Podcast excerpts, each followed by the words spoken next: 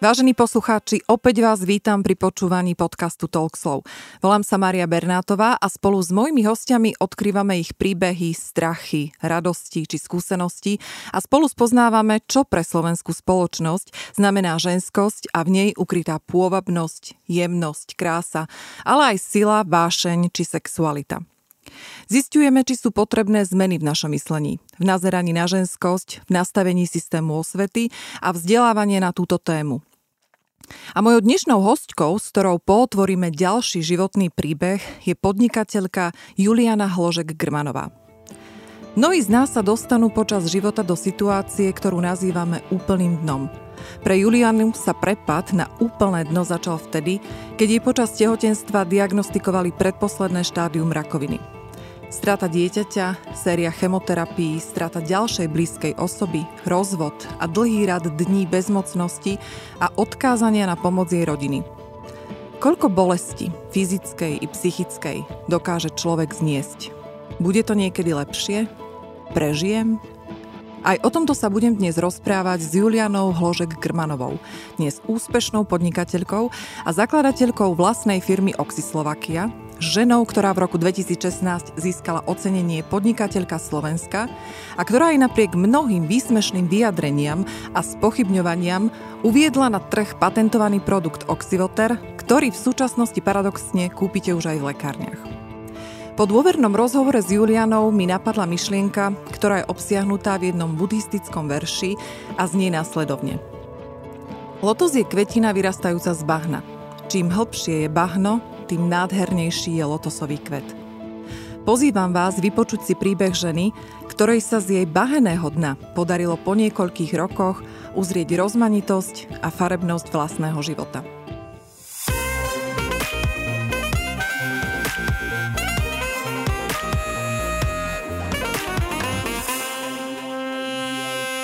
Julia, hoj, srdečne ťa vítam v štúdiu v takom nezvyčajnom uh, priestore, pretože ty máš teraz vyloženú predo mnou nohu. Bolo si ochotná prísť i napriek tomu, že si čerstvo po zranení, máš čerstvo odstránenú sadru.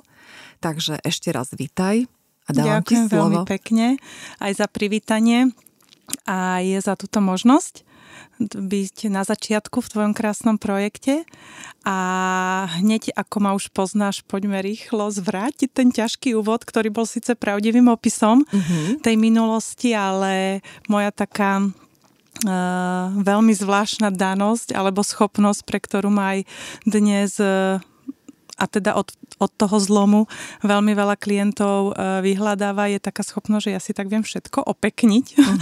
Moji známi to nazývajú, že ty si taká opekňovačka, uh-huh. ale opekniť si situáciu v zmysle toho pozitivizmu, e, keď je naozaj veľmi ťažká, som zistila, že pomáha veľa ľuďom. Uh-huh. Niekomu nie, niekomu keď mm, chceš ako príklad dať nejaký ťažký prípad, že pozri, on to dokázal, tak povie, ja o tom nechcem vedieť, ja o tom nechcem počuť, ja takéto ťažké veci nechcem. Mne osobne, a potom tým pádom aj pre tých je určená uh-huh, uh-huh. táto časť tejto tvojej uh, talk slow, že mne napríklad v tých ťažkých štádiách pomáhalo, keď som sa mohla oprieť o nejaký skutočný príbeh niekoho a povedať si, aj keď to oni dali, to uh-huh. proste dám aj ja. Uh-huh. Takže pre tých to asi uh-huh. bude určené. No, že to nebude, čo? že len pre silné povahy, ale aj pre tých, ktorí No, vieš čo, Juli, na tomto uh-huh. podcaste, na tomto mojom podcaste je podľa mňa úžasné to, že si každý môže vybrať e, to, čo chce počúvať. Uh-huh. Takže my tu nie sme na STV jedničke a neplníme program večerný, ale každý si môže vybrať, čo sa mu hodí a práve to, životnej mm-hmm, situácii potrebuje. A práve to zdieľanie mm-hmm. tých príbehov je podľa mňa veľmi dôležité, pretože to pomáha sa stotožniť tým ľuďom v mnohých situáciách s tými ľuďmi, ktoré ich prežívajú. E, ja som veľmi rada, že ty si tak úplne na začiatok odštartovala. Ty si prvá hostka, ktorá nepotrebovala ani otázku, to je super, lebo tá dynamika, tá z teba teda mm-hmm. naozaj cítiť. Ale ja ťa nenechám na začiatok len tak, pretože ten tvoj život keď to poviem úplne až tak brutálne, začal byť možno zaujímavý v úvodzovkách od jedného momentu. A jedným z tých najťažších momentov v tvojom živote bola tá situácia, keď si sa musela postaviť pred voľbu rozhodnutia. Ja alebo dieťatko. Uh-huh. Áno, je to také zvláštne, že mm, keď sa pozrieme na ten život, že keď žena chce otehotnieť, tak je taká, také všeobecné akoby uh, klíše, že sa hovorí, že napríklad, že keď len uh, chrípku máš telo neotehotnenie, že v akom ideálnom uh-huh. stave by si mala mať. No mne sa to paradoxne teda podarilo v úvodzovkách práve v tom predposlednom štádiu onkológie. Takže si nevedela? Takže tom, som nevedela a uh-huh. hlavne pri všetkých tých diagnostikách uh, dali lekári odo mňa ruky preč, lebo som bola tehotná. Uh-huh. A na druhú stranu Eh, je pravda, že eh, chodila som po lekároch, pretože ja som mala naozaj reálne bolesti. A to uh-huh. je mhm. také druhé kliše, ktoré sa traduje, nie? že rakovina nebolí, preto uh-huh. sa to volá zhubné ochorenie. Ja by som to možná podľa m- mojej situácie popravila, nie že uh, nebolí, ale, alebo teda nie, že je zákerná, ale že je zákerná v tom, že niekedy tie výsledky, aj keď naozaj ten človek chodí po tých lekároch, či už preventívne alebo s nejakým uh, naozaj podozrením, tak naozaj sa to v tých výsledkoch neukáže, špeciálne ak ide o krvné ochorenia. Uh-huh.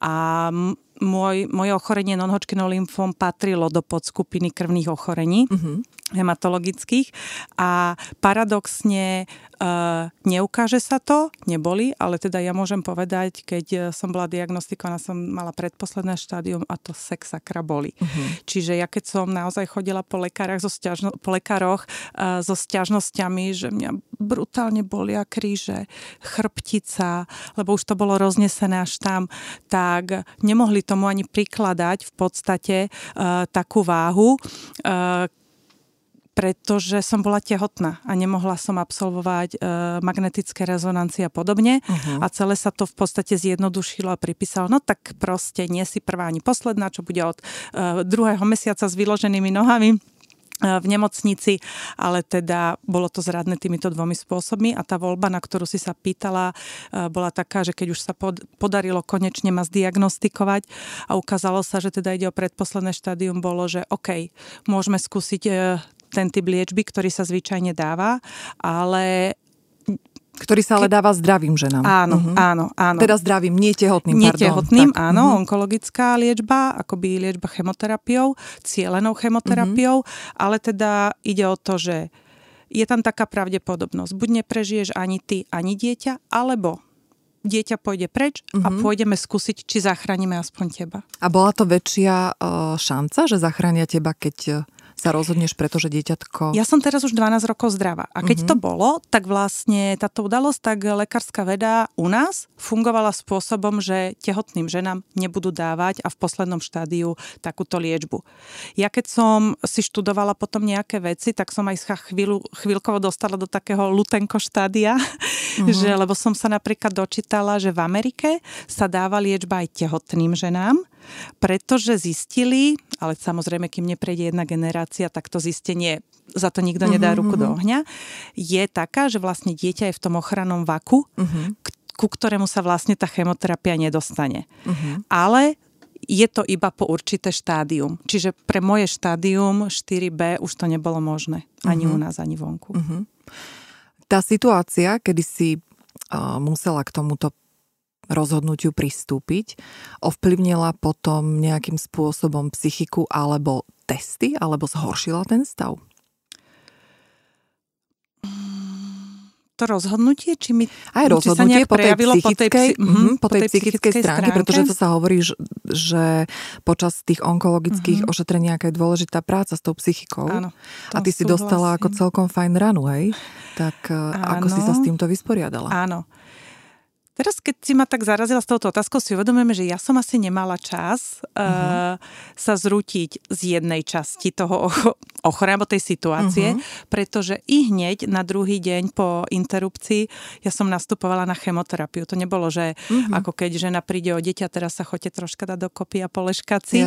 Na druhý deň, pretože som mala agresívny podtyp, ktorý zabíja do 36 hodín, čiže tam na toto, čo sa pýtaš, vlastne si uvedomujem, že nebol čas. Uh-huh.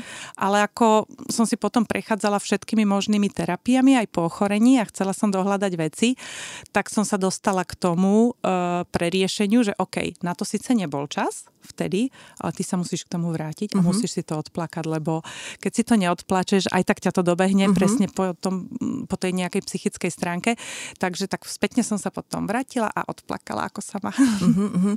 Juli, keď sa na teba teraz pozerám, tak okrem toho, že máš vyloženú nohu na taburetke, uh, tak ty si naozaj pohľadná žena. Uh, máš Viem. úctihodný vek. Ja neviem, či sa to dá tak povedať, ale tak to je úctihodný, nie? My sme rovesničky a máme mm-hmm. čerstvo po 40 Keď to zoberieme z toho hľadiska, že čo sme prežili no, a že myslím, sme hodné áno. úcty. Áno, určite. tak áno. Však ono sa hovorí, nie, že po 40 že nám začína život, ale si to žiadna v 30 ešte neuvedomuje. Tak áno. a ja si to teda už uvedomujem. A niekedy nám začína aj vytvoriť po 40 A nech, a nech, chvála Bohu. No. A, a častejšie, mm-hmm. čím mhm. častejšie, tým mm-hmm. lepšie. A naozaj si pohľadná žena.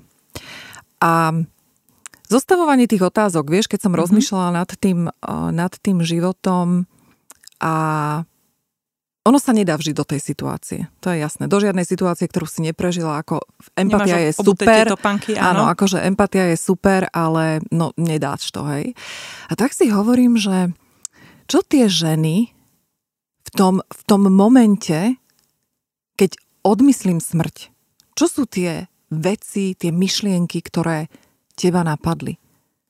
Čoho si sa najviac bála? Dajme preč smrť, lebo to je asi mm-hmm. pochopiteľné, hej, mm-hmm. ale čo ti prebiehalo v hlave? Povedz mi. No nielen, toto si veľmi dobre vystihla, lebo nielen, že pochopiteľné, ale zároveň je to aj veľmi paradoxné, lebo ani to nemusíme dávať preč. Keď ti opíšem, a určite neopisujem len svoju situáciu, alebo svoje pocity, hoci aj mne niekedy, keď sa na tým zamyslím, že bože, veď to je povrchné, ale počúvala som aj tvoj podcast s Eukou Bacigalovou mm-hmm. a bolo to veľmi podobné, že naozaj, e, keď si baba, ako si mi ty polichotila, čo ti mm-hmm. musím vrátiť, ešte aj tieto jamky máš. Jamky máme spoločné, úplne Áno, aj vega no. jamky, no, mm-hmm. v lícach e, tak musím povedať, že naozaj tie ženy alebo dievčata, čo som aj ja postretala v nemocnici, sme fakt mali seriózny problém že keď si na jednej strane uvedomíš, že bože, veď tebe povedali, že do 36 hodín môžeš zomrieť uh-huh. a ty riešiš vlasy. Uh-huh. A ty mhm. riešiš myhalnice. Uh-huh. Ale proste taká je asi ľudská povaha a pritom aj v priamo v tej situácii, že vieš, že bože, teraz riešim životné veci dôležité, či prežijem a nie povrchné, ale fakt to riešime, je to rana. Uh-huh. A tiež som to mala veľmi podobné Euke, že keď som už videla, že to je dramatické, ten ubytok vlasov, uh-huh, uh-huh. tak som e, nečakala. Nečakala som a zavolala som sestru uh-huh. a naozaj ma so strojčekom, lebo mala syna muža, ktorých uh-huh. doma strihala so strojčekom, takže som sa nejakej alakaderničke uh-huh. mohla vyhnúť. Uh, tak um, ma ostrihala doma na terase uh-huh. a ešte som si aj to opeknila a uh-huh. urobila som si z toho fan, lebo vzadu na lepke mi ma vystrihala tak, že som si tam dala ešte iniciály uh, muža mojho. takže ja som vzadu mala f uh-huh. na e, na temene hlavy, takže keď uh-huh. došiel domov a videl to, tak asi nevedel, že či sa ma najskôr uh, plakať mňa zolovľou, alebo potom, keď som mu to ukázala uh, zo zadu, takže či sa ma smiať, že ty si už úplný blázon. Krásny prejav no. lásky. No? Uh, ale vrátim ťa späť. Juli, prečo si myslíš, že to je povrchné? Keď ti ostáva 36 hodín života, prečo si myslíš, že je povrchné riešiť e, myhalnice a vlasy? Veď tam na nič, podľa mňa zmysluplnejšie nie je ani čas. Dneska z toho, z dnešného pohľadu sa mi, mi to príde o tom rozprávať povrchné, ale viem, že to není, lebo tak proste fungujeme a preto aj keď si len fakt tri ženy z tohoto majú niečo zobrať, lebo uh-huh. sú teraz v tej situácii, uh-huh. tak naozaj sme to všetky riešili. Ja som to dokonca riešila až do takej Uh, ja som strašne praktická. Uh-huh. Ja som to riešila aj tú estetiku do takej praktickej uh, až uh, hranice, uh-huh. ktorú dodnes deň tie sestričky, ktoré ešte pracujú hore na Klenovej, uh, zrejme odporúčajú uh-huh. pacientom, pretože a Jevka tam hovorí, áno, vy síce dostanete predpis na parochňu, uh-huh. ale ten predpis je na umelú parochňu a v lete to je akože OK, dve hodiny na večierok, keď máme z toho fan, ale uh-huh. na holej hlave, kde proste máte hormonálne zmeny rôzne a teče z vás, uh-huh. teče z vás a pod to umelou parochňou teče 200%, tak som hľadala takú nejakú variantu. Uh-huh medzi tým, tak hovorím, OK, parochňa nie, ale šatka mi bola naozaj proste vec, ktorá máte veľkú hlavu, ste naliata, fakt mhm. zaliata uh-huh. z tých chemoterapií. Do toho šatka, ktorá spredu ešte OK, a ako náhle z, boku sa na vás niekto pozrie a uvidí vlastne totálne holú, holí tú časť krku, ktorú nedokážete tou šatkou zavrieť. Takže mm, ja som potom vymyslela takú vec, že sme s kamoškou najlepšou kúpili v také tie klipy, čo sa iba zahustujú mm-hmm. vlasy nimi. Mm-hmm. Odstrihli sme tie sponečky, také tie, čo sa za, zapichávajú do vlaskov na zahustenie. Prišili sme ich na koniec obrub tej šatky, ktorá je vlastne na krku. Mm-hmm a to bola pecka. Čiže bavlnená krásna, maskačová, si pamätám, som mala maskačovú uh-huh. tú mhm. šatku, vzadu uviazaná a spod toho vám trčia vlasy, tak ako ty keby, alebo ja teraz Jasne. som si dala šatku a zo spodu iba trčia vlasy, veľké kruhy náušnice a prišla uh-huh. som uh, na ďalšiu chemoterapiu a sestričky však videli ma proste pred tromi týždňami, že oh, to není možné, že vám už narastli vlasy. To bolo fakt tak verné uh-huh. a tak praktické, takže toto si dajte, keby náhodou. No, v každom prípade sa môžu na teba obrátiť však, keď si dajú do Google tvoje meno, tak nájdu čokoľvek. Takže vyzývame mm. ženy, ktorých sa to týka, aby Julinke kedykoľvek zatelefonovali. Tak ja už som celý ten recept povedala, to je len také akoby pikoška, keď si tak to ale spomenula. čo, možno budú potrebovať, ale vieš, iné veci. Hej, veľa, veľa často, alebo teda v poslednej dobe som sa akoby viac vyprofilovala možno na tú poradkyňu ako terapeutku v, te, v tom mojom kyslíkovom centre, kde máme na to aj zdravotné sestry a uh-huh. podobne na tie terapie, ale fakt som sa vyprofilovala skôr na takú individuálnu prácu, ktorú som s tým klientom alebo s tými ľuďmi, ktorí v danej chvíli potrebujú poradiť, čo môžu očakávať, čo s rodinnými príslušníkmi, keď týmto prebiehajú, alebo so samými, so, samo, so samými vlastnými teda klientami. 10 mm, rokov som tú prácu robila v podstate zadarmo. Uh-huh. A robila som to naozaj niekedy tak, že ako, nechcem povedať, že ma to zaťažovalo, ale na začiatku to bolo dosť čerstvé a ja som sa vlastne tak do, ešte nevedela a dokázala som sa tak vtiahnuť do tých ich príbehov, keď som ich chcela pripraviť na to, čo ich čaká a poradiť, čo áno, čo nie mm-hmm. popri tej klasickej liečbe a, a ako to zvládnuť. A 10 rokov som teda nazbierala do skúsenosti okrem tej svojej uh-huh. prvopočiatnej aj s tými ostatnými klientami a zistila som, že proste tie energie musia byť vyrovnané. Mm-hmm. Že keď ja som chodila napríklad počas uh, môjho ochorenia a liečby uh, po všelijakých uh, alternatívnych terapiách, nikto mi nepovedal, že jej, tak ty si teraz chudatko v predposlednom mm-hmm. štádiu, tak tu máš všetky terapie zadarmo, prešla som skenáre, konštelácie. A ja tak vždy s obľubou rada hovorím, keď sa ma ľudia pýtajú, že z čoho mi môžete, z akej škály poradiť, tak ja vždycky poviem, no okrem urinoterapie mm-hmm. som robila fakt všetko. Čiže mm-hmm. ja niekedy neviem, čo mi tak uh-huh, pomohlo, uh-huh. lebo keď kopete za seba, robíte všetko. Uh-huh. No a to ma potom donieslo až k tomu, že vlastne aj tá skúsenosť, aj tá 10-ročná práca, že teraz naozaj posledné dva roky som sa vyprofilovala tak, že mám také poradenské hodiny uh-huh. a naozaj kto chce, príde a ja mu naozaj to všetko dám. A cítim, že keď sa fakt vyrovnajú tie energie, tak ma to nezaťažuje. Dobre, ale toto poďme trošku rozrybkať, lebo to ma zaujíma, že uh-huh. ty hovoríš, že 10 rokov si to robila zadarmo, hej? Eh, ľudia ťa vyhľadávali s akým zámerom? Bolo to, boli to všetci onkologickí pacienti a, alebo s akými otázkami za tebou najviac chodili? to sa Majka vykrystalizovala presne tak, že vlastne keď vznikli nejaké uh, prvé články o mne uh-huh. v médiách ako v zmysle skutočný príbeh, uh-huh. alebo v tom zmysle, že um, tam asi je dôležité povedať, že ja som sa vlastne k tomu kyslíku a k tomu, do čoho som sa tých posledných 12 rokov zahryzla, paradoxne o tých účinkoch dozvedela priamo počas mojej liečby v nemocnici. Mm-hmm. Takže tak vzniklo tak veľa akoby e, článkov o mne, že si ma našli, že vlastne akoby, že som pretavila to, čo som sa tam naučila a počas toho chorenia a že už som sa nevrátila do toho predošlého biznisu, lebo zase použijem to slovo, lebo už mi prišiel povrchný, mm-hmm. keď som takéto niečo objavila a že som vlastne začala pomalinky z jednej malej miestnostičky až do toho dnešného rozmeru, mm-hmm. kedy vlastne zariadujem ostatným kyslíkové centra a dávam im know-how tak vyprofilovala až sem. Čiže oni si ma našli vďaka tomu skutočnému príbehu a začali chodiť. Uh, najprv tak, že um, môjmu otcovi diagnostikovali, povedali mi, že ho čaká to a to, na čo sa my máme pripraviť, ako to bude prebiehať. No počkaj, počkaj, ty si bola uh-huh. v tej mhm. svojej malej miestnosti, uh-huh. kde si začala s, so svojou firmou, hej, ja, s tým kyslíkom.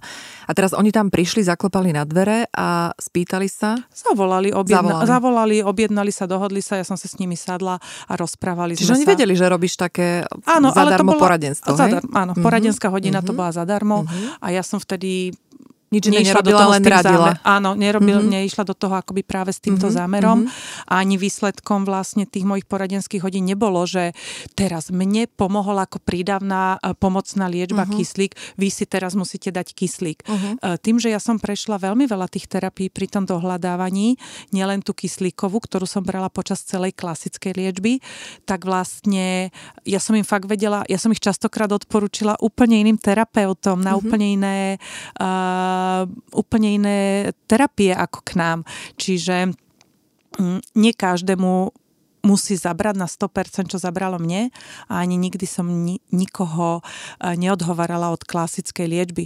A, ale musím povedať, že obdivovala. Mm-hmm. Častokrát prišli ku mne ženy, ktoré mali tie gule, a, a možno aj tým, že ešte nemali také štádium, ktoré fyzicky cítili bolestivo, mm-hmm ale len také, že náhodné pri prehliadke, ktoré povedali nie, ja si urobím sama liečbu, ja si urobím, e, ja neviem, vitamíno C terapie, B17 terapie, kmeňové bunky terapie a čokoľvek, uh-huh. lebo necítili tú potrebu a možno aj preto mali to ľahšie rozhodnutie neísť na tú klasickú liečbu. Mm-hmm. Ja, ja musím povedať, že ja som v mojom štádiu na vozíku a minus 10 kg pochopila, mm-hmm. že OK, tak tady to cesta bylinkami asi na, tak, akože taký princíp som si ja tak postavila, že OK, tak toto je také svinstvo, že ja mu musím dať ešte väčšie mhm, svinstvo, uh-huh. a, lebo na toto už mi naozaj moje bylinky mhm. nestačia. Uh-huh. Veľa žien, e, ktoré začínajú podnikať a sú v ťažkých životných situáciách, nech už sú akékoľvek,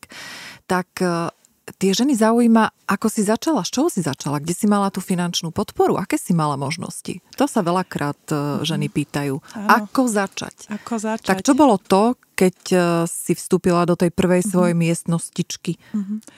Tak e, tomu predchádzala, tomu vstupu do tej miestnostičky predchádzala skoro 3 štvrte ročná, uh, 3 štvrte ročné skúšanie, pretože ja som si vlastne v Taliansku, v Rakúsku, kde už sú veľmi vo, vopred v kyslíkovej terapii nakúpila mašiny a mala som ich doma v jedálni uh-huh.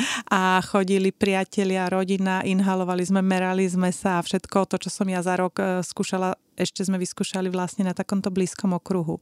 Počkaj, to si už mala po chemoterapii? Áno, áno, uh-huh. áno. Uh-huh. Ja som vlastne počas toho chodievala do kúpelov, uh-huh ktoré boli najbližšie a tam som chodievala inhalovať, lebo predtým takéto daily spa akoby uh-huh. v zmysle kyslíka neboli.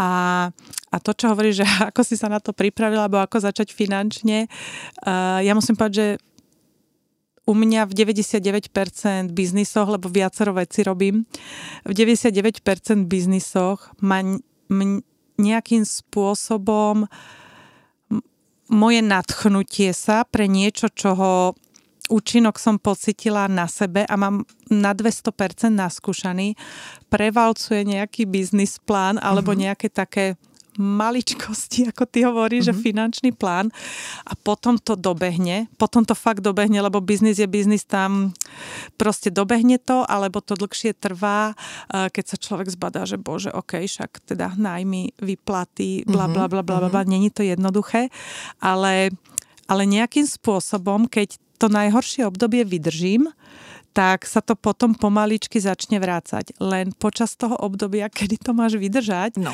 a od toho, že nemáš finančné zázemie, uh, u mňa ešte v tom prípade, že veľa hejtov, veľa napadaní, uh, šarlatánov, nadavok a neviem čoho mm-hmm. boli, tak keď toto vydržíš a naozaj zosilnieš, mm-hmm. tak potom naozaj tá odmena, aj keď niekedy není, že finančná, uh-huh. ale v zmysle napríklad ako to ocenenie, lebo to ocenenie nie je finančné, je to ocenenie, ktoré ťa určitým spôsobom zviditeľní, čiže až tak sekundárne môže byť uh-huh. také, že príde ti viac klientov, ale primárne určite nie. Uh-huh.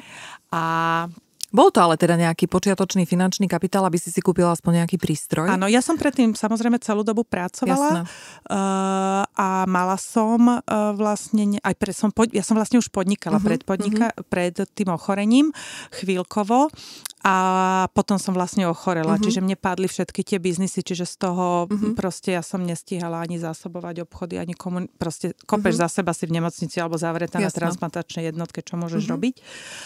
Uh, biznis je to posledné, čo ťa zaujíma a bola som samozrejme v tej dobe vydatá, čiže uh-huh. aj tá podpora od manžela v zmysle zabezpečenia domácnosti alebo tých základných potrieb, odvozov, prívozov Jasné. do nemocnice bola.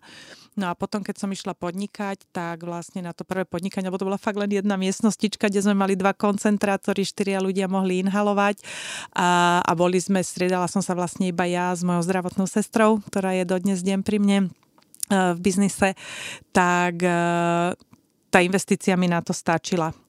Ale čo nestačilo? Nestačilo vlastne ten, ako si, ako má hej, to kyslíkový biznis, predavačka vzduchu a predáva vzduch.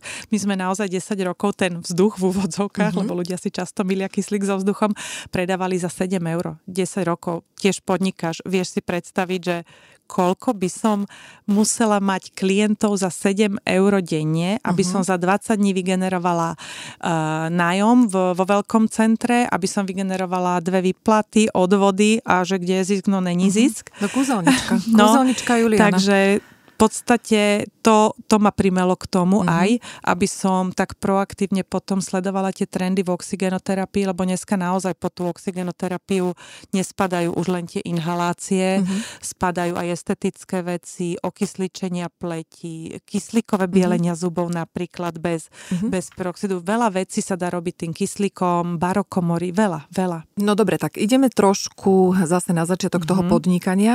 Necháme onkologické aj keď vieš čo, tuto by som sa ešte, tuto by som sa ešte trochu možno pozastavila. Uh-huh. práve preto, že ja už v úvode rozprávam o tom, alebo teda som citovala ten buddhistický verš, kde tie najkrajšie lekná vyrastajú z toho najväčšieho bahna. Pre mnohé ženy možno o, bude to inšpiratívne alebo nápomocné.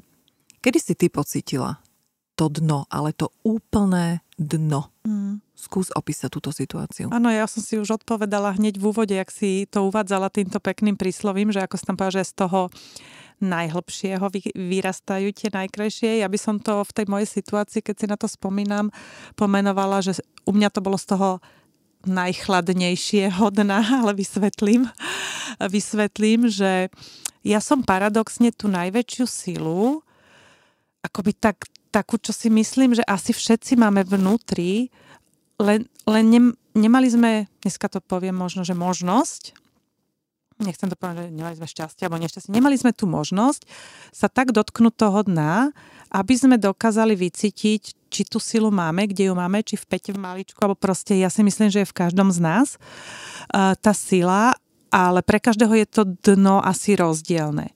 A ja som tú najväčšiu silu uh, pocitila vtedy, keď som naozaj zacítila, ako ma chladí, preto som použila ten mhm. výraz, že z toho najstudenšieho uh, dna, ako ma chladí uh, dlážba u mňa v kúpeľni, keď som sa našla uh, v stave takého lutostivého plaču, takého, čo čo bolo v tom už, momente, keď no, hovoríš, že lútostivý plač? Že to bolo z tej počas, choroby? Áno, áno. Aby keď sme bolo, vedeli, áno, že teda, aké... áno, uh-huh. presne to myslím, že predposledné štádium dostane sa z toho, Ježiš, teraz mi povedal, že toľko cyklov, potom transplant, proste, uh-huh, že uh-huh. a slabosť a bolesť. Uh-huh. A tie bolesti, to bolo hrozné. Uh, plus do toho vlastne bola chemoterapia normálna, chemoterapia do miechy, uh-huh. čiže naozaj bolestivé veci. Uh, a ja som, keď som sa potroste povedala si, OK, dostala som nejaké lieky utlmovacie, ktoré, z ktorých som si pamätám, že zobrala polku tabletky, lebo nebola som zvyknutá. Uh-huh na také lieky, tak som zdala polovicu a našla som sa v štádiu, že som tak sedela si pri jedálenskom stole a ako keby som sa tak videla z vrchu, ešte som sa akoby vnímala tým, že som si dala len tú uh-huh. polovičku a vnímala som sa, že a však v pohode. A čo je dneska, útorok alebo streda? A veď to je jedno. Uh-huh. Na mňa to takto pôsobilo, uh-huh. tie lieky. A trvalo mi to skoro dva dní. Takže ja som sa na tretí deň, keď to prešlo, postavila. Počkaj, ty si sedela dva dní na tej zemi? Nie, nie, nie. V, tom, v tej, tento stav Aha, otupenia z tých liekov Aha, a uh-huh. takého, že rúžové okuliare, uh-huh. mi, alebo nie rúžové, flegmatické uh-huh. okuliare, tak som sa po dvoch dňoch ako z toho účinku tej poltabletky uh-huh. prebrala a išla som ju hodiť do koša. Potom som sa vrátila, vybrala som to celé plato z toho koša a vrátila som to naozaj onkologovi uh-huh. s tým, že možno niekomu proste to bude potrebné, ale ja som si povedala, nie, nechcem, aby mi bolo takto všetko jedno. Chcem, aby keď mi príde taký pocit, som sa nahnevala, keď mi príde lutostivý pocit, aby som sa vyplakala, ale nie táto otupenosť, že proste, OK, dávajte mi liečbu, robte a ja proste, nie, ja chcem byť na tom zúčastnená, ja chcem byť na tom aktívna, ja chcem všetky pomocné liečby, ktoré nie sú v kontraindikácii s klasickou robiť. A to bol ten, ten stav, že potom som si to teda povolila, dovolila som si aj ten plač a keď som plakala neviem ako dlho mm-hmm. v tej kúpeľni na zemi, až do štádia, uh, keď už akože už plačete len ako zvukovo, uh-huh. ale už, nemáte, už nemáš slzy no, proste. No, ty si krásne povedala v tom tú vetu mi vtedy, že no. už som nemala fyzické slzy. Nie. To bolo krásne. Iba, iba že mm. A vtedy keď už sú není tieto fyzické slzy, tak zrazu začneš vnímať také pocity, ako že ježiš, ako tu mám studenú dlážbu. Uh-huh. že ma to studení, ak som tu v tom pyžame, kde som tu začala plakať a nemala som fyzicky do síla, aby som išla do postele. A vtedy som si taký protichodný pocit uvedomila, že ale je dobré, že tam mám tú dlažbu, lebo keď, OK, som slabá, neviem sa postaviť, ale keď sa teraz oprem jednou rukou a druhou o, o to pevné, vtedy dlažbu, dneska to pomenujem v tej tvojej situácii, že o to pevné dno, uh-huh, uh-huh. tak ja sa nejak pozviecham a dvihnem sa, lebo neriešila som vtedy, že som chorá, môžem uh-huh. tu mhm. zomrieť, ale že ešte budem mať reumus z tej dlažby, veď ja tu prechladnem na tej uh-huh. dlažbe. A tak som sa z tej lútosti vlastne naozaj oprela a dvihla. A vieš, čo bolo ešte zaujímavé? Že paradoxne pri tom dotyku toho dna uh-huh. som si uvedomila ešte aj takú, uh, takú sílu, o ktorej som hovorila, že asi všetci máme, uh, že napriek tomu, že som mala oporu rodiny, manžela na na tie, na tie hlavné veci si aj si uvedomíš veľmi jasne, že toto musíš vykopať ty, toto musíš dosiahnuť ty a mm-hmm. z mhm. tohoto sa musíš vylizať ty. To, že ti segra navarí, keď nevládze, že donese, ťa, donese ti uh, jesť, že ti manžel nakúpia, všet, to je jedna vec a mm-hmm. je to mhm. veľmi dobrá pomoc, lebo veľmi veľa vzťahov sa rozpadlo, čo som videla v nemocnici. Mm-hmm. Ale pri takomto ochorení. Ale aj tak tú najdôležitejšiu hru musíš proste vyhrať ty, a to som si tam v tej, paradoxne v tej bezmocnosti uvedomila, že ale na toto si sama a vtedy ti zrazu dojde také uvedomenie, že OK, aj keby sa teraz stalo ešte, čo sa ti ešte horšie môže mm-hmm. stať, nie? Mm-hmm. OK, môžu ťa ešte opustiť, môže mm-hmm. ťa manžel opustiť alebo čokoľvek.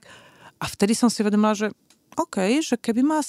Asi, asi to dokážem, že je príjemné mať pocit, že sa máš o koho oprieť, ale zrazu si na to neuvedomíš, že aj keby si sa mohla oprieť len o seba, tak ty si tá osoba, o ktorú sa môžeš oprieť. To uvedomenie. Uh-huh. No tak ale čo najviac, na, na čo najviac si mohla prísť, veď toto je úplne úžasné, to aj keď si mi prvýkrát hovorila, tak uh-huh. to je naozaj hlboká myšlienka uh-huh. a potvrdzuje to, že nepomôže ti nikto, keď si nechceš pomôcť sám. Áno, áno. A naozaj si to veľmi pekne vykreslila a myslím si, že práve tento moment môže pomôcť mnohým ženám v rôznych situáciách, nielen v onkologických. No dobre, tak teraz sa už poďme odraziť aj my od e, nejakého dna, nazvime ho hociako. Áno. A, a už ideme, tuším, tak vidím sa... v tvojich očiach do tej ženskosti. Vieš čo, ideme do tej ženskosti a dostaneme sa teraz do roku 2016, kedy stojíš na doskách, ktoré znamenajú svet oh, oh, a preberáš no. si No čo, však my si to môžeme nazvať hoci ako. Uh-huh. Preberáš si ocenenie podnikateľka Slovenska za rok 2016. Uh-huh. Mhm. Tak uh, opíš mi prosím ťa tento pocit uh-huh. a vôbec ako si sa dostala do nominácie. Uh-huh.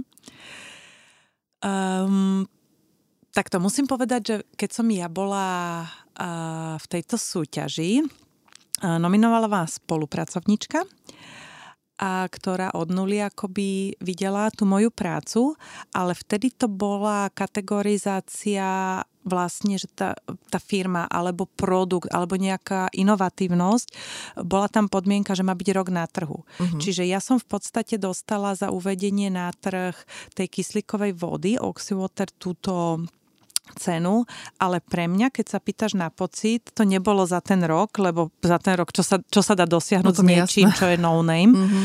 Pre mňa to bolo akoby celých tých jede, uh, 10 rokov predtým, pretože tá práca s kyslíkom, to, že potom sa po 8 rokoch toho kyslíkových centier pridal ešte aj produkt kyslíkovej vody, teraz sa ide pridať napríklad, čo pracujeme, ja som ti prezradila ten produkt, že dokážeme to zastabilizovať aj v kyslíkovej kozmetike, čo je úplne jedinečné.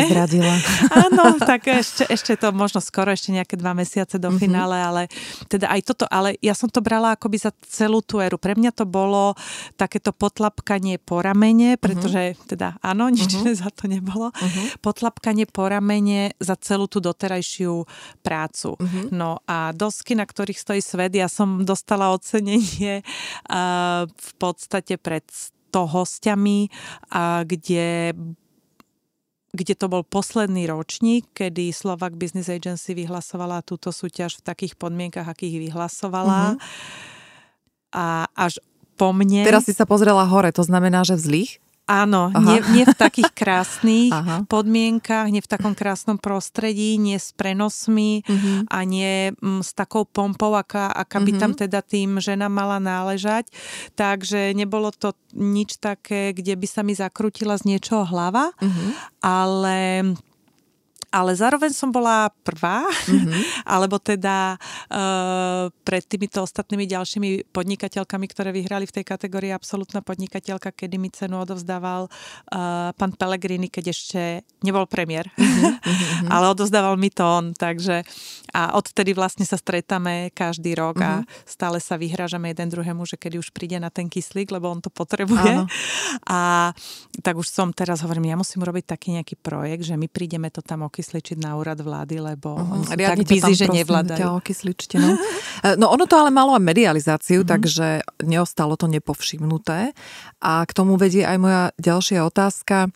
Do akej miery ti to pomohlo v biznise? Majú takéto ocenenia spoločenský význam a zmysel? A teraz myslím, vieš, ten dodatočný, nie ten, že tam za, na chvíľočku na mhm. teba zasvieti svetlo a odfotia ťa fotografii. Áno, to som už aj spomenula, že vlastne ten primárny uh-huh. nula a sekundárny pomaly doznievajúci, že proste naozaj, e, ja som sa vďaka tomu dostala OK, bol za mňou ten skutočný príbeh, čiže uh-huh. asi aj preto uh, do naozaj, že bulvárov, dvoch, nas, dvoj naši, dvoch našich najznámejších, vyslovene aj s produktom, čo by som si v živote nemohla product placement zaplatiť, Áno. hej, nikdy som uh-huh. na to mhm. nemala peniaze a naozaj sa o tom dozvedeli aj ľudia, ktorí by sa inak uh, nedozvedeli nejakou online reklamou o tom uh-huh. produkte. A merateľnosť tých ohlasov a Áno, dosahu urč, máš? určite by som, uh-huh. nemám to úplne, že namerané, no, jasné, namerané, jasné. Uh-huh. ale určite určite to malo dosah uh-huh. a dodnes deň to ľudia evidujú z toho obdobia. Uh-huh. Tak to je milé uh-huh. celkom. Hej, hej. Uh-huh. Niekedy je zvláštne, to tak pozerám, že ako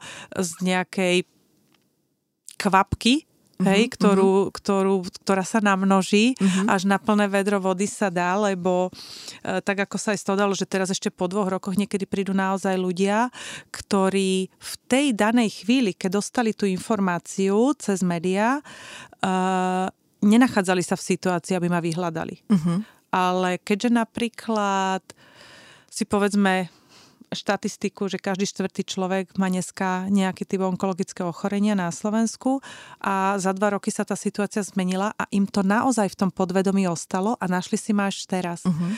To je napríklad veľmi také zaujímavé, že aj keď som vlastne, jak si to ty nazvala, to, že tú jednu izbičku uh, otvárala pred 12 rokmi, tak ja som, veď som ti povedala, že nemala som peniaze ani na tie, na tie prežitia tých mesiacov zo začiatku a vôbec som už nemala peniaze, ani vtedy sa neriešila taká reklama cez online uh-huh. médiá, ako sa dá riešiť uh-huh. dnes.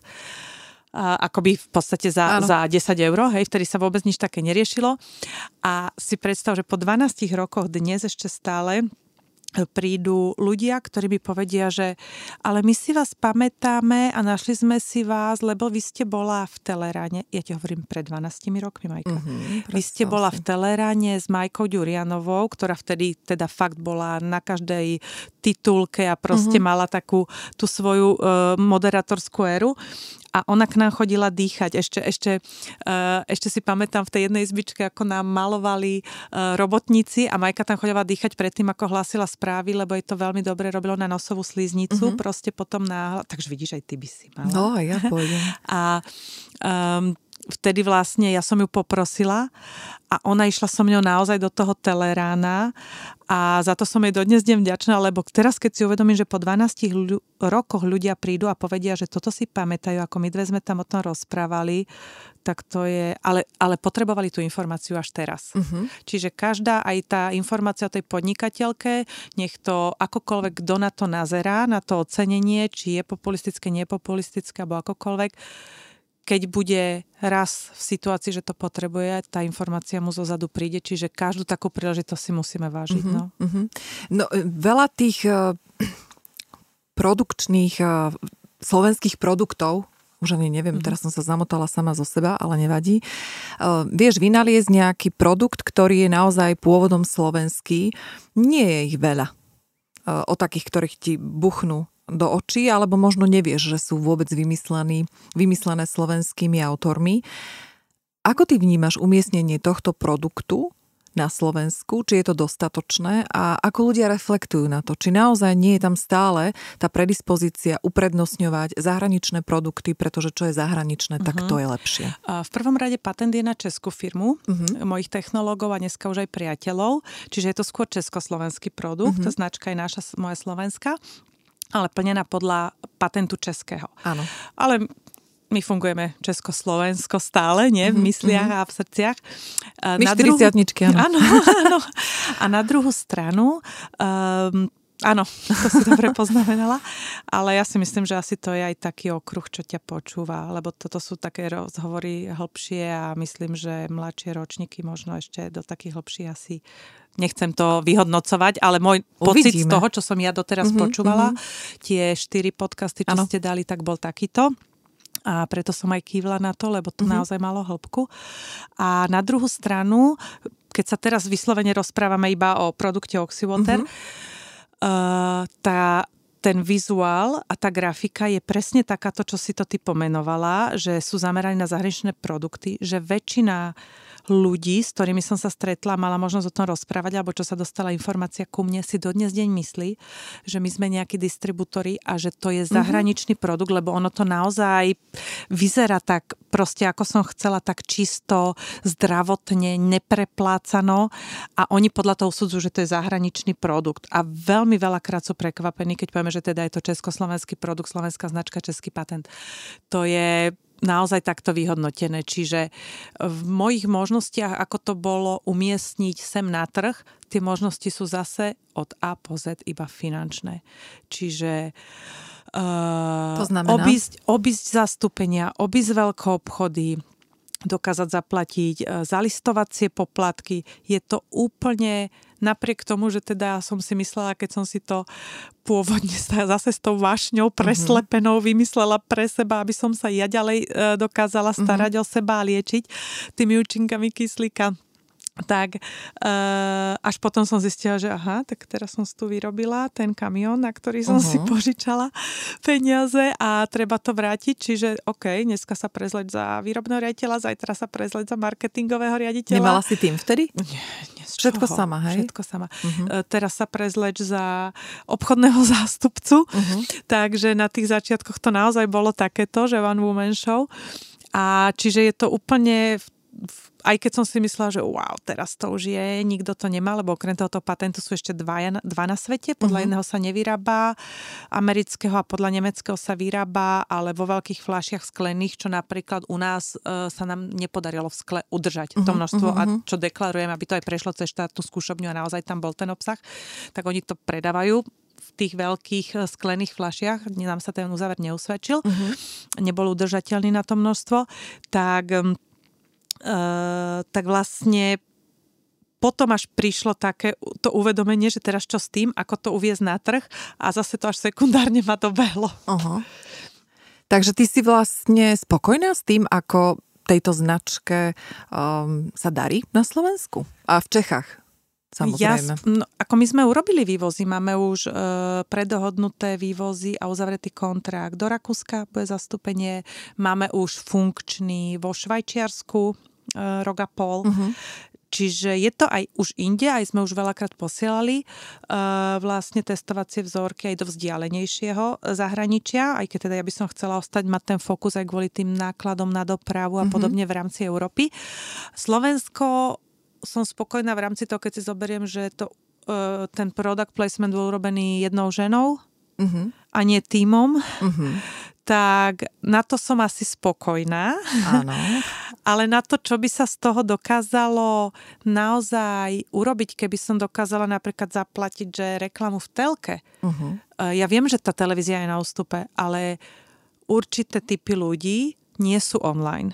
A proste, a z nich je naozaj veľké percento tých, ktorí by si to možno radi kúpili, ale nemému dieťaťu ani matka nerozumie no, vlastná. Mm-hmm. Takže sa nemajú o tom ako dozvedieť. Čiže keby tam bol takýto vstup a mohli by sme toto urobiť, a nebol by to investor, ktorý by vyžadoval do roka návratnosť, uh-huh, lebo pri produkte, ktorý stojí euro 50, to ani nie je možné. Jasne. Vy to musíte vlastne tú kvalitu dobehnúť na kvantite predaných, čo mhm. sa na takomto malom území asi uh-huh. nedá do roka, tak, tak to by bola iná pesnička, to by som asi bola viac spokojnejšia. No tak ale ty si, ja verím, že ty si to tak opeknieš uh, všetko, že, že ešte tebe z nejakého rohu vyskočí nejaký miliónik. Áno. Takže to ti z celého srdca no. želám. My tu teraz máme tú vodičku, popíjame. Takže Uhorkovú, niečo... limetkovú príchuť, to máme tu. Áno? Áno, áno. Také osviežujúce tak na leto. sa dozvedia určite no. poslucháči aj prostredníctvom tohto podcastu.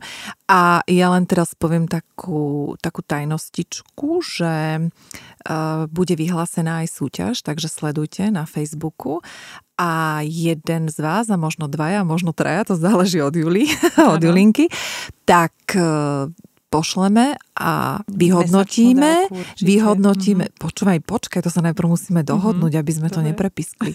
Takže sledujte Facebook, pretože uh, zadám určite nejakú zaujímavú otázku a oceníme vodou aj vás, poslucháčov, aj fanúšikov podcastu Talkslow. Mm-hmm.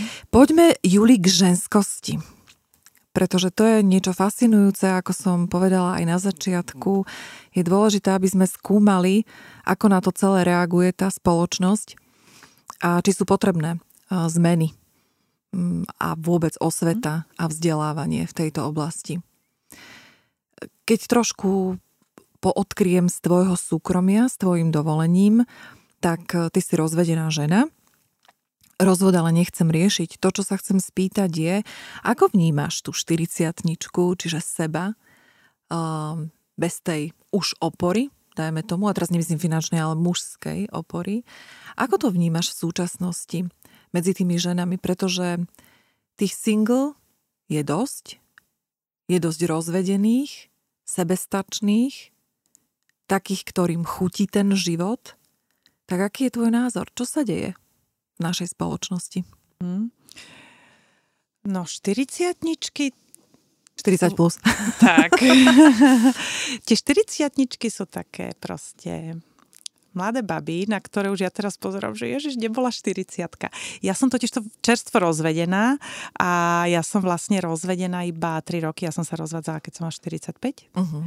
A čiže, ale aj za tú krátku dobu, krátku, hej, lebo proste keď si s niekým uh, 17 a viac rokov, mm-hmm. tak asi není možné, aby, aby si mávla rukou nad tým a za 3 roky bola OK, to by mm-hmm. som klamala sama seba. No, Ale práve mám taký pocit, ono je to asi takým tým známym, že podobné priťahuje podobné, že zrazu okolo seba vidím presne tieto prídavné mená, alebo ako si ty nazvala, vlastnosti tých žien, je ich veľmi veľa rozvedených veľmi veľa ich šikovných, krásnych, sú úplne v najlepšom veku a sú veľmi optimistické, sú nabité a, mm, a hlavne, čo mne vyhovuje, nie sú to také tie uh, úplné feministky, ako si niekto môže predstavovať, alebo ako by mm-hmm. mohlo vyplynúť, mm-hmm. alebo si niekto robiť domienku z tohoto nášho rozhovoru, že aké to je fasa šťastie, že som rozvedená, alebo čo. Uh, nie je to tak, ale um, skôr je to o tom, že tie že ja nie som feministka, ja som nezanevrela na mužov, mm-hmm. muži sú úplne úžasní. Ale feministky nezanevierajú na mužov, Nie, nie, pozor. ale nie, myslela som, no. že, že veľa ľudí Tá negatívna okolí, konotácia feminizmu. Áno, mysl, áno ale, alebo aj tých rozvedených no. žien, že ona je, že by bola rozvedená akoby, uh, že ju manžel nehal. Vôbec to tak nie je mm-hmm. pravda mm-hmm. vo väčšine tých prípadov, že oni naozaj urobili to rozhodnutie samé. Jasné. A vôbec nie preto, že by trvali na tom len, že ja som žena, dokážem všetko sama mm-hmm. a podobne mm-hmm. nie. Takže ja to tak hodnotím, že neviem prečo, len, len to pomenovávam, nehodnotím to, ale veľmi veľa okolo seba, aj som ti minule povedala, keď sme sa rozprávali, že bože, robí niekto vôbec, má, je nejaké také akože nezávislé neziskové združenie, ktoré by združovalo také, že rozvedené ženy, lebo sa mi zdá, že, že asi tiež mali nejaké pomyslené dno, od ktorého sa odrazili uh-huh. a zrazu našli v sebe nejakú veľkú silu starania sa o domácnosť, o deti, o svoj biznis, dokonca ho paradoxne ešte rozvinúť zvládnuť uh-huh. a možno, že fakt si tiež uvedomili, dobre, není to porovnateľná situácia s tou chorobou, ale tiež si uvedomili, zase je to veľký emočný zásah a zmena v živote, možno si naozaj uvedomili, že dobre, a teraz už naozaj sa môžem oprieť iba o seba uh-huh. a mhm. že sú veľmi šikovné, že či vôbec niekto združuje, lebo... Keď Radšej vidím... nech nezdružuje pre Boha, lebo potom no. zase bez chlapov to bude, vieš? Ale ja myslím na biznis združovať. Je na biznis, akože využiť tie, ten potenciál. Všetko. Mm-hmm. Áno, zrazu. Mm-hmm. To áno. No. no dobré, a čo si myslíš, kde sú tí muži? Hm.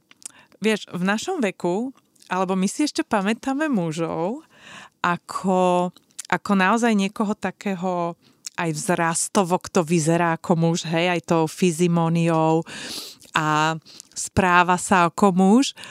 A podľa mňa sú ešte takí, ale na začiatku asi treba ísť tých našich zvyklostí alebo tých návykov, aké sme mali pri tak, takýchto typoch mužov, vďaka tomu nezvratnému vývoju a zmenám, ktoré tento svet a to všetko, ako sa to točí, prináša, asi treba ísť troška dole z tejto časti kritérií, čo sme už asi aj išli, keďže sme aj sebestačné, aj... Je minačku, aj, no aj hovor. A ísť proste, proste áno, myslím si, že sú, mm-hmm. aj keď vlastne vzhľadovo asi vyzerajú nejak inak. Mne, asi, mm-hmm. mne sa zdá, že vyzerajú nejak inak. Ty muži, aj? Mm-hmm. Ja rozmýšľam, že či mám povedať uh, mm. názor, aby potom niekto to ešte aj počul. No. No, tak hovor ty, toto je, toto je o tebe. Ja budem ja ticho, neviem, využijem som... to, že môžem byť ticho. Áno, neviem, či som to dobre vysvetlila, Všetko alebo to vedia len pochopíte to... ženy v našom veku, čo myslím, lebo, mm, lebo my v našom veku vyžadujeme určitý typ správania k tej žene, ako sme boli zvyknuté, keď sme možno mali 20-25 rokov. Mm-hmm. A to mm, dnes už tak ťažko nájdeš neviem, či si to vys- vysvetľujem správne, uh, tým, že teda vyzerá to, že nás ženie viac, je sme viac mhm. dostupné. Mm-hmm. V akom zmysle myslíš? Uh, napríklad aj v, v zmysle tých sociálnych sietí. Že nemusí sa ten muž tak snažiť, ako sa musel snažiť dakedy v tom reálnom živote, keď tie sociálne Súplasím siete neboli. úplne, no jasné. No jasné. Vieš? A hlavne vieš čo, Slovenky sú najkrajšie ženy na svete. A keď si to vezmeš, tak oni v podstate nemusia pohnúť absolútne prstom, pretože to je na výber naozaj, ale také portfólio krásavíc. A teraz ešte nehovorím o tom, že sú ešte aj mladé. A a teraz sú ako, krásne mladé. A ako máš ukázať svoje kvality, že ty si iná? No a to je jedna mm-hmm. vec. Uh, tak ja by som ti vedela povedať, celý návod by som ti povedala, ako mm-hmm. tie kvality ukázať, keby, keby bolo komu teda. Áno. A Ďalšia vec, čo mi pri tomto napadá, je, mhm. že uh, tí muži naozaj nemusia v podstate robiť nič, pretože tie ženy, a teraz ja už budem hovoriť, že my ženy Dobre. sme až tak akčné, že my v podstate dokážeme si zariadiť aj to rande nejak. Vieš, že úplne všetko. A potom sa pýtam, že kde, kde je tá vrstva pre tie 40 plus, lebo Juli, keď si vezme, že no 50 ešte nevyskúšal 20 a 35, hej, tak tam nič. Tí mladí, ktorých by sme mohli mať, tak dobre, no akože, OK. môže byť. No a vlastne ja rozmýšľam o tej skupine, že ktorá na nás čaká. Tak podľa mňa to sú asi tí, ktorí sa o 10 rokov rozvedú. Či? Vieš, že matematika ti tu nepustí nejak, že prečo tie 40 plus, tých je veľmi veľa, je to veľká skupina tých žien, ktoré sú práve same, že ktorá tá skupina je pre nás, tých mužov. Uh-huh. No a to by sme asi aj tu mohli nejak svopnúť tú tému, lebo toto mi príde, že nevyriešime práve kvôli tej individualite tej ženy. Pretože pre Hanku no. je perfektné, že má 45 a kašle na všetky konvencie uh-huh. a úplne je v pohode, že má 30-ročného chalana, ktorý jej dokonca ešte povedal, že on je OK s tým jedným dieťaťom jej a že on ani nechce mať deti. Tak vieš, nehovorme o Hanke a povedz mi, povedz mi ty No to bolo, názor, že príklad, no? že neviem, no? nemôžeme to generalizovať, lebo jedna je Hanka, no, ktorej vyhovuje toto. Jasné. Uh, druhá je Zuzka, ktorej je OK tá verzia, čo si povedala, že tí, čo budú o 10 rokov rozvedení, ale potom je napríklad e, iná verzia, ktorá nechce mať Verzia toho Julia, detka. povedz mi verzia Julia. Netlač ma. ktorá nechce mať toho detka, ktorý bude za 10 rokov rozvedený uh-huh, a ufrflaný. Uh-huh. Takže uh, je to fakt veľmi individuálne, ale súhlasím s tým, čo si mi aj ty teraz konfirmovala, že, že akože je ten výber veľmi široký, je to na tácke. To je veľmi také zvláštne, že na to, aké sme my Slovenky generálne krásne a šikovné, dávajú sa na tacke. Mm-hmm. A, takže, a, tie, a to, že tie sociálne siete tomu dávaniu sa na tacke veľmi, veľmi napomáhajú. Mm-hmm. Čiže vo veľa veciach, keď mňa sa napríklad ženy pýtajú takéto otázky, čo si sa ma aj teraz pýtala ty, mm-hmm. tak ja odpovedám, babi, ale same sme si to urobili. Keď to generalizujem, sme, mm-hmm. hej. Mm-hmm. Same sme si to urobili tým táckovaním, mm-hmm. takže toto asi není úplne otázka na mňa. No dobre, tak idem na mm-hmm. uh, takú mm-hmm. fajnejšiu otázku. Čo Júlia a mladší muži? Uh, Respektíve, vieš čo, dajme uh-huh. to tak akože všeobecne, že čo hovorí Júlia a jej názor uh-huh. na to, že je úplne v pohode, keď je muž mladší od ženy? Áno. Uh, môj názor na to, či to je v pohode, alebo není zase, je odpoveď rovnaká. Je to individuálne, ale musím povedať, alebo teda podložiť to, čo tvrdím, že je to individuálne napríklad vlastným prípadom. Uh-huh. Mňa nikdy nebavili mladí chalani, keď som mala 20, 30, 40. Nikdy. A vždycky som mala taký pocit, že musím vzhliadať k niekomu, kto je starší, kto je skúsenejší a vždycky som aj mala buď rovnako starého partnera, alebo manžela, alebo staršieho. A musím povedať teraz, keď v mojom veku uh, vyzerám ako vyzerám, tak ma prestali opalovať títo starší muži, ktorí aj sa dozvedeli, že som rozvedená, ale proste nemajú gule. A úplne to ustalo. Ja si uh-huh. nemyslím, že to je môjim vyžarovaním o príčením. Toto sa proste stalo, nepone- uh-huh. nepomenovávam to. Uh-huh.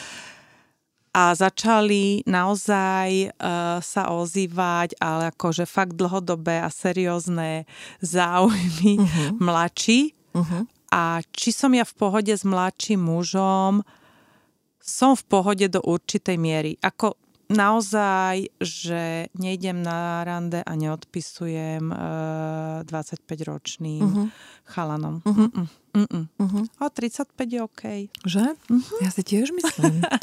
a ja len potvrdzujem túto tvoju skúsenosť, ktorá sa mi takisto dostáva uh-huh. do uší, keďže mám veľa spovedníčiek, tak tí, tí mladší chalani fakt na tie ženy po 40 nejakým spôsobom idú. No a čím to je, uh, nás v podstate nezaujíma dôležité, že to je nie. Že sa to deje. Že sa to deje. Juli, ideme uh-huh. do záveru a je ti nám takú pred štvorliskom, ktorý mám pripravený uh-huh. pre mhm. každú hostku, pre každého hostia. Uh, dám ti poslednú otázku. Na telo. Čo ty na sebe považuješ za najviac ženské? Uh, sa tu prikúrila si tu. Mm-hmm. um, ja, ja ti odpoviem dvomi spôsobmi. Pre klasický typ mužov, o ktorom sme sa v našom veku bavili, ktorých si pamätáme. No, pre takéto to muža, tak pozeráme muža, po áno, sebe, že, muža, že, muža. že berem, neberem, no dobre, áno. skús. A pre toho by som, keby si sa ma opýtala z toho hľadiska, by som odpovedala, že určite krivky. No. Tých ešte vlastne tak bavili, že keď si taká, že žena, žena. Zrenko, a povedz mi, čo sú to krivky, lebo vieš čo, na, no. ešte som prišla aj na to, že krivky sú pre, pre každého niečo iné. Aha, tak, vidíš, zase sme pri tej individualite. No, tak čo je to? Čo sú to tie krivky? Hovor, hovor tak, že pýtam sa Júlii Áno. a nepýtam sa chlapi, čo si myslia. Dobre, čo ty ako mám si ja, myslíš. Ako mám ja napríklad. Áno, čo že proste, ty si myslíš. Máš aj prsia, máš pás, máš boky. Áno. Proste presypacie hodiny, uh-huh. ako da, kedy bol klasický. Potom bolo taký ten model tie laty, Áno. ktoré sa určitému typu uh-huh. páčia. Tak ty vieš, si presypačka. Ja som presypačka. Dobre. No, no a čo väčšia. je to teda? A potom... No, hovor, no, hovor, hovor. a potom tá druhá odpoveď by bola, že tam je to už jedno, či je to ten čo sme si nazvali vozovkou náš typ muža, alebo taký ten klasický, ktorého my poznáme a dnešného, tak je to uh, asi to, že oni veľmi reagujú na to, čo som aj tebe dala kompliment. U mňa je to ten úsmev jamky, a tie jamky. Mm-hmm. A ako si to ja pamätám, neviem prečo som sa v detstve na to hnevala, keď všetky babičky ma takto chytali za tie jamky dvomi mm-hmm. rukami a takto mi ťahali tvaričku a lička mm-hmm. hovorili, že teba budú chlapci ľúbiť. No vieš, aj mne to hovorili. To tak je, že sa to tak mm-hmm. hovorilo. Mne to hovorili aj je nás málo. Ja, ja som samozrejme na to ano. vysadená, takže sledujem ano. to. Je nás málo a, a ja mne, mne sa to páči, že nás je málo. Juli, počúvaj ma, ale nenechám ťa, lebo ty si mi neodpovedala. Ja sa pýtam, čo je na tebe ženské, čo si ty myslíš. Ty. Ja som ti odpovedala. Ale bez toho, Úsmel aby to chlapi. Že sa mi to konfirmovalo, že ja, čiže, aj ja to tak považujem. Aha, že aj, aj ty to uh-huh. tak, aha, dobre, lebo ja som si myslela, že to ti hovoria ako, že ty chlapi. Čiže Áno. toto si myslíš, že je na Nie, tebe ženské. Hovoria, že nohy prsia. Hej? Uh-huh. Fajn. Takže jamky sú na tebe to, čo ty vnímaš ako uh-huh. najženskejšie. No tak a čo, to, to, ja, to si sa bála, keď si povedala, že prikúrilo sa? napríklad zamyslená, že nie som takáto stále preusmiata, čo je moja opekňovacia Opekne, áno. A je takto sa to prejavuje na tej fyzickej úrovni. A keď som len troška, že dám fotku, kde nie som usmiatá, čo tak mi mm-hmm. ešte aj kamošky, nielen mm-hmm. ako chlapi, a kde je tvoj úsmev, čo sa stalo? Mm-hmm. No nič sa nestalo, veď som teraz iba, stále mm-hmm. je to Julia, mm-hmm. len ako náhle tak ma majú v žitu a proste tak im až chýbajú tie moje jamky, že kde sú tvoje jamky a tak mi píšu, tak asi aj je, je to tá... Budeme to, musieť na Facebook nejakú jamkovú fotku vybrať, Áno, dvoj, aby, aby si to vedeli. Dvakrát no, dve jamky, lebo veľa žien som stretla uh-huh. a usmiali sa a som si myslela, že majú tie jamky v lícach, mala len jednu. Uh-huh. Uh-huh. Ináč ja mám tri. A teraz sa pozerám, ja aké do zrkadla.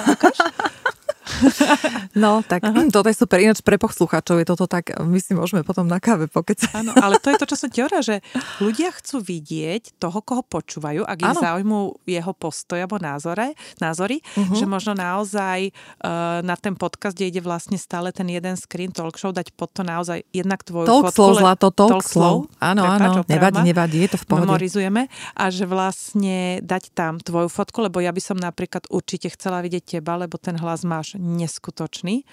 A hostia by som tiež chcela, keď ma zaujme vidieť, čiže možno zvuk máme, Zrenko, to je to isté ako s tvojou Oxywater. Ako náhle príde sponzor na videá, budeme točiť. Nie videá, mne by stačili tam fotky. A niekto by aj video Je fajn pozrel, toto talk slow, že aj napríklad ja, keď som počúvala tieto podcasty a boli hlboké, mňa by dokonca až ten obráz rušil, keď som chcela uh-huh. veľmi vnímať tie vaše myšlienky, keď si mala tú vedkyňu, uh-huh, Euku a podobne, uh-huh. čiže je to perfektné, že môžem si to pustiť, môžem si pritom nakladať umývačku, vykladať mm-hmm. umývačku a vnímať to pritom a mm-hmm. šetriť ten čas. Ale chcela by som sa na úvode, alebo teda aspoň na tom saveri, mm-hmm. pozrieť, že kto sú tie dve baby. Vieš, čo na tomto krásne, že my sa tu môžeme normálne porozprávať jak na káve a ja mm-hmm. ti mhm. slúbujem, že to nevystrihnem. A nech si to všetky vypočujú, jak si tu dávame rady mm-hmm. a lichotíme si a no, poďme na štvorlistok, srdenko, ideme Dobre. na štvorlistok. No prvá otázka. Čo pre teba, to bude trošku odlišné, čo pre teba znamená pojem ženská krása všeobecne a s ňou spojená ženskosť? A povedz mi meno jednej ženy, ktorá pre teba túto ženskosť predstavuje. Ty a ľahšie otázky nemáš? Nie, nemám. Nemám, Julinka. To, keď chceš ľahšie otázky, chod do iného štúdia. Vyžarovanie.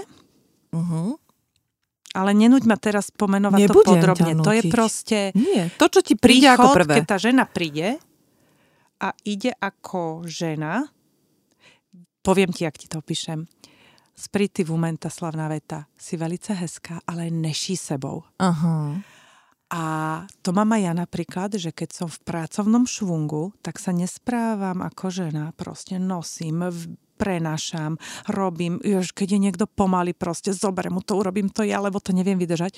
Ale na pozadí si uvedomujem, že to, nejsú, to nie sú ženské pohyby. To vyžarovanie tak veľa urobí, tá ladnosť pohybov tak veľa urobí, dovidopo. Fakt. Vidíš, ako si to krásne povedala? Fakt. A že vraj ťažká otázka. Ženská je pre mňa veľmi Jennifer Garner. Uh-huh. A inak, e, vieš, čo je zaujímavé, že keď sa pýtam žien na túto otázku, tak ja úplne som až v nemom úžase, koľko žien naozaj odpovie to, že je to pohyb tela, ten body language. No raz si asi budeš musieť urobiť výnimku a zavolať muža a položiť mu, aj keď len na tento štvorlistok, a položiť mu túto jednu otázku. ale ja mu kladí, ja kladiem. to isté, aj nie, nie, mužom? nie, vieš čo, nie, ako ešte ich tu nebolo tak veľa, Mhm. ale muži sú samozrejme na uh, vyžliste, Mhm. uh, takže áno, tá otázka Aj je kladená, odpovedal. no Vlastne jasné, áno, mala si hej, hej, hej, hej, hej, sú toho kladené aj mužom, Mhm. tak neboj sa, ja ti urobím prieskum, ja ti Dobre. pošlem do mailu. Dobre. No ideme druhú sebou. otázku. Inak e, napadlo mi to, že keby sme mali video teraz, tak úplne inak sedím, Áno. úplne inak e, mám vyloženú nohu a zase Áno. ideme, počkaj, my tu ja opisujeme zlomenú normálne štúdio. Ne, poďme mi už normálne video. k ďalšej. Pane Bože, dobre, ideme k ďalšomu. Druhý, druhý štvorlistok, druhý ten listok zo štvorlistka. Pre ktorú ľudskú vlastnosť nemáš pochopenie? Jak som ju umlčala, čo? No, uh, pretože som sa zamyslela, že to, čo mňa napadlo, asi napadne ako takto, bez No. rozmýšľania, asi 100% ľudí, že by som mala odpovedať, že hlúpo. Nie, že mala, to mi prišlo ako prvé, Mhm. mm-hmm. ale zároveň mi to prišlo také povrchné, že zamyslela som sa, dobre, hlúposť, lebo ja neviem, či to je vlastnosť, ale toto, je, toto skôr, čo chcem teraz povedať, poukazuje na moju vlastnosť a snažím sa od nej akoby ju naozaj potlačiť. Mne vadí, musím to tak pomenovať, ale fakt pracujem na tom, lebo to je podľa mňa moja hlúpa vlastnosť, že to tak vyhodnocujem. Mne vadí pomalosť ľudí. Mhm. A preto si myslím, že aj často dostávam aj napríklad tu, ako sedím teraz s tým zlomeným maličkom, ja dostávam také upozornenia, kedy aj ja sa dostanem do situácie, že nútene vďaka tomuto musím byť pomalšia a určite mi to prospieva. A aby som sa možno aj naučila to tak nevyhodnocovať, uh, že je niekto pomalší, lebo ja sa zbytočne jedujem, ja zbytočne skočím a tu jeho pomalo sa snažím dobehnúť a musím si akoby viac popracovať na sebe a uvedomiť, že OK, každý máme nejaký svoj timing, každý to urobíme nejak inak, ale v tom podnikateľskom zmysle alebo pracovnom uh, si túto vlastnosť nechávam. A keď proste nebudem mať okolo seba ľudí, ktorí dokážu ísť môjim tempom, tak by mňa to stále rozčulovalo a mňa by stále stávalo do pozície, že bože, lebo ja neviem povedať veci škaredo. Ja mu neviem povedať, že Ježiš Maria, pomaly si zmizni mi z očí. Neviem to povedať. Ja, ja by som povedala, že uh, Hanka, mm, musíme troška zefektívniť čas a skúste toto robiť. Ukážem vám, akým systémom. Nebude nám to trvať hodinu, vždycky sa nám do toho ženám, ale bude nám to trvať len 20 minút. A mňa to obmedzuje, že, že musím sa s niekým, kto je dospelý a mal by mať už nejakú seba reflexiu, rozprávať takýmto spôsobom. Ale zároveň mi je to prirodzené, lebo keď ja si neprem, aby som mňou niekto hovoril škaredo, tak je mne veľmi prirodzené, že ja tak prirodzene s každým hovorím pekne. Uh-huh. Čiže v tom osobnom živote by som chcela ísť od tejto mojej vlastnosti, ktorá ma rozčuluje. Odpovedala som ti na mne, nie na iných. Najviac od toho, ale v tom biznisovom si to nehávam. Uh-huh. Keby si mala neobmedzené, ale naozaj, že neobmedzené finančné možnosti, budem čítať pomaly, aby si už mohla rozmýšľať, Mhm. Čo by si urobila a na čo by si tie peniaze využila? Ale uleď si, prosím ťa. Nie, že zaplatíš oxyvotr plechovky. Uleď si. Počúvaj, presne mi teraz no, došlo. Vedia, no. Nie, že zaplatiť o, e, no. ďalšiu varku, ale že dostať, to je už pokrok, rozdiel. Proste, keby som nemusela pozerať na to, že aby bol z toho zisk, Ježiš, dá to všade. Úplne, že dá to všade, aby to bolo všetkým dostupné. A to by bolo takéto moje poklepkanie po pleci, že som urobila niečo také záslužné. A potom s druhou časťou, a ja som strašne praktická. Ja ani nemám také, že nejaké že romantické ulety. Ja mám úplne také praktické, že akože svojej rodine, našim, mne proste možno kvalitu žitia alebo dožitia e, zlepšiť a proste mať taký akoby ľahší život a nie 12 rokov v kuse iba preskakovať, preskakovať polena, preskakovať. Čiže možno také, na, aspoň na chvíľu, že takú ľahšiu cestu. Julinka neobmedzené, to by bolo už do konca života. Tá tak ďakujem, cesta. toto si prosím. Aký kolok tam mám dať na tú žiadosť? Potom ti poviem. Dobre. No a posledná. Ako si vysvetľuješ a stotožňuješ sa s nasledovným výrokom od Alexandra Hicksa? Všetko, čo zažívate vo svojom partnerskom vzťahu, presne zodpovedá vašej osobnej vibrácii. Úplne sa s tým stotožňujem. Úplne sa s tým totožňujem a vysvetľujem si to spôsobom, čo som mala zažiť, v ktorom partnerskom vzťahu som v danej chvíli mala zažiť. Nelutujem to vôbec. Pracujem s tými skúsenostiami ďalej možno len podvedome, ale určite sa k ním vraciam a pracujem s nimi. Um, a určite som ja v tej rovnakej vibrácii v tom rovnakom čase dala to najlepšie zo seba tomu partnerovi a on dal to najlepšie vtedy uh, z neho mene. A krásny prípad mám na to presne to, čo som hovorila, ako som videla na tej onkológii, ako sa tie vzťahy v danej chvíli, možno, že tá žena fakt potrebovala vtedy ostať úplne sama, odraziť sa od toho dna rozpadli a zároveň, ako som ja vtedy vtedy práve pocitila tú podporu od toho manžela, ktorý naozaj tú celú dobu pri mne stál. Uh-huh. Takto si to vysvetľujem. Uh-huh. Super, Juli. Ďakujem ti veľmi pekne za rozhovor. I napriek tomu, že si prišla čaptavá a išla si pomaly po schodoch. A nemohla som mať vyžarovanie. a mala si vyžarovanie, ale veľmi pomalé, Juli. Takže začni ano. na tom pracovať, prosím ano. ťa. Nie, naozaj, e, Julka, ďakujem ti veľmi pekne, že si si našla priestor a my sa nevidíme posledný krát a uvidíme, čo prinesie život, čo prinesú chlapy, čo prinesie osud a neobmedzené finančné možnosti. Tak uh, užívaj život.